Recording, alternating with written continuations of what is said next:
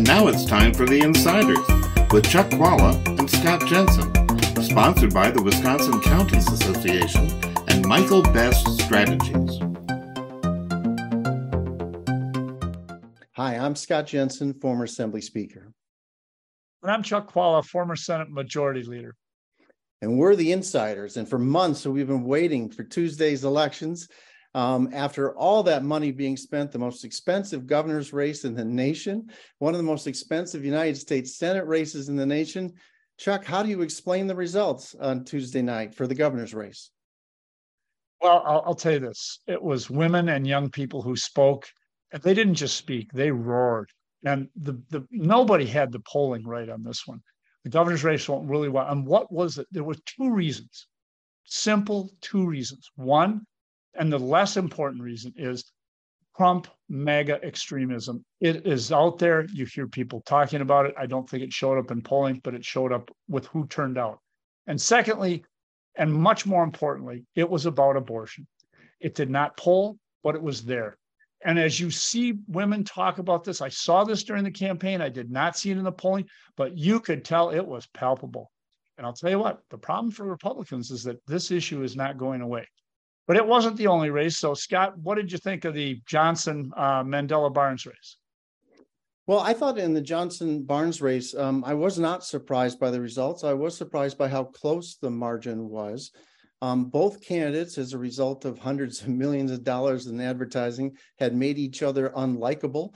Um, and I think the voters kind of went with what they felt was the safe choice in the end. They had an incumbent who they knew, uh, versus a challenger who they had a lot of doubts about, both on the issues um, and upon uh, various matters of, of style and character. So I think in the end, the voters, uh, by a narrow margin, chose the candidate they were more comfortable with. Um, in similarly, I guess uh, in the governor's race, I think the key was not so much the issues.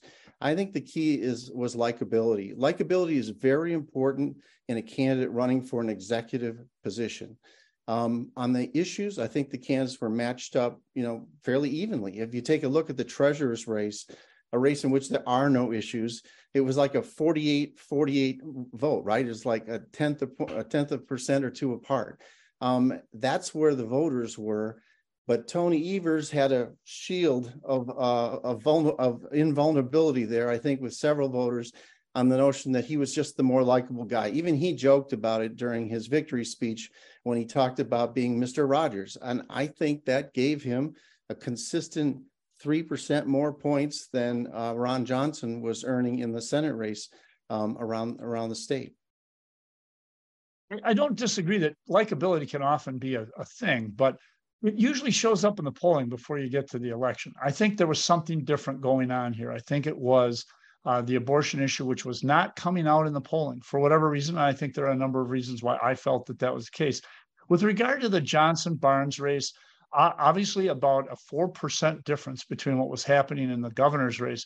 I, I do think that one of the problems is Ron Johnson was an extraordinarily vulnerable, in fact, considered to be the most vulnerable Republican in the country.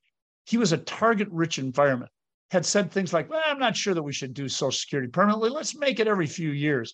And, you know, um, I think that the election may have been stolen, basically. That kind of environment, Democrats should have been able to do better. The problem was he went up against someone who was a remarkably target rich environment. And that made it very difficult for Democrats to be able to take what should have been a, a seat that should have been taken. And I think that uh, you saw it in a, in a variety of ways. You know, there are issues that Democrats, in my view, don't believe in, but somehow we're able to get mixed up with uh, what the Republicans were saying about Mandela Barnes with defund the police and things of that nature. And I think those things were really harmful to what should have been a, a successful uh, opportunity here to win. But at the end of the day, the, the number of votes involved is less than 1%. So it was a tight race. It's another Wisconsin landslide, people winning by 1%, more than 1%. Uh, that's clearly what it is. This state is evenly divided between Republicans and Democrats. And we saw that again on this Tuesday. We'll see you next time. You've been listening to The Insiders with Chuck Chvala and Scott Jensen, sponsored by the Wisconsin Counties Association